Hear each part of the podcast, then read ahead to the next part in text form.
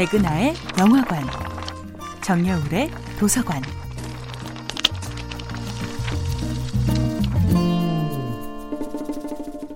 안녕하세요. 여러분과 책 이야기를 나누고 있는 작가 정여울입니다. 이번 주에 만나보고 있는 작품은 진 웹스터의 1912년 작품 키다리 아저씨입니다. 고아 소녀 주디는 키다리 아저씨의 후원으로 대학에서 공부를 하게 되죠. 키다리 아저씨에게 보내는 편지 속에서 자신의 일상과 아저씨에 대한 고마움을 표현합니다. 아저씨는 나이가 아주 많나요? 조금 많나요? 완전 대머리세요? 아니면 약간 대머리세요? 아저씨 모습을 떠올리는 건 기하학 정리만큼이나 애매모호해요. 너그러운 아저씨 대체 어떻게 생기셨나요? 아저씨, 제 생각엔 사람에게 가장 필요한 재능은 상상력이 아닐까 싶어요. 상상력이 있어야 다른 사람의 입장에서 생각할 수 있거든요.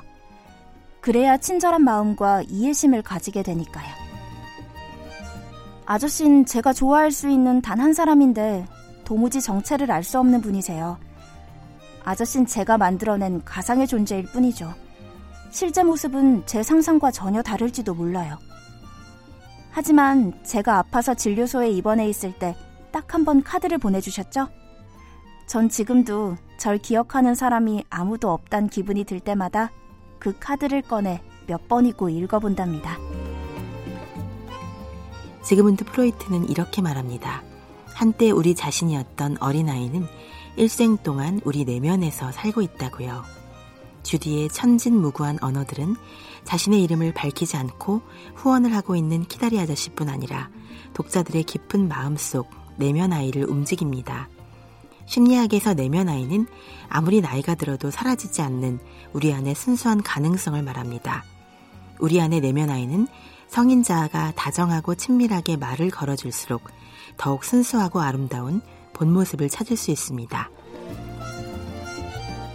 어린 시절의 상처와 외로움을 미처 다 치유하지 못한 어른들에게 키다리 아저씨의 주디는 용기를 줍니다.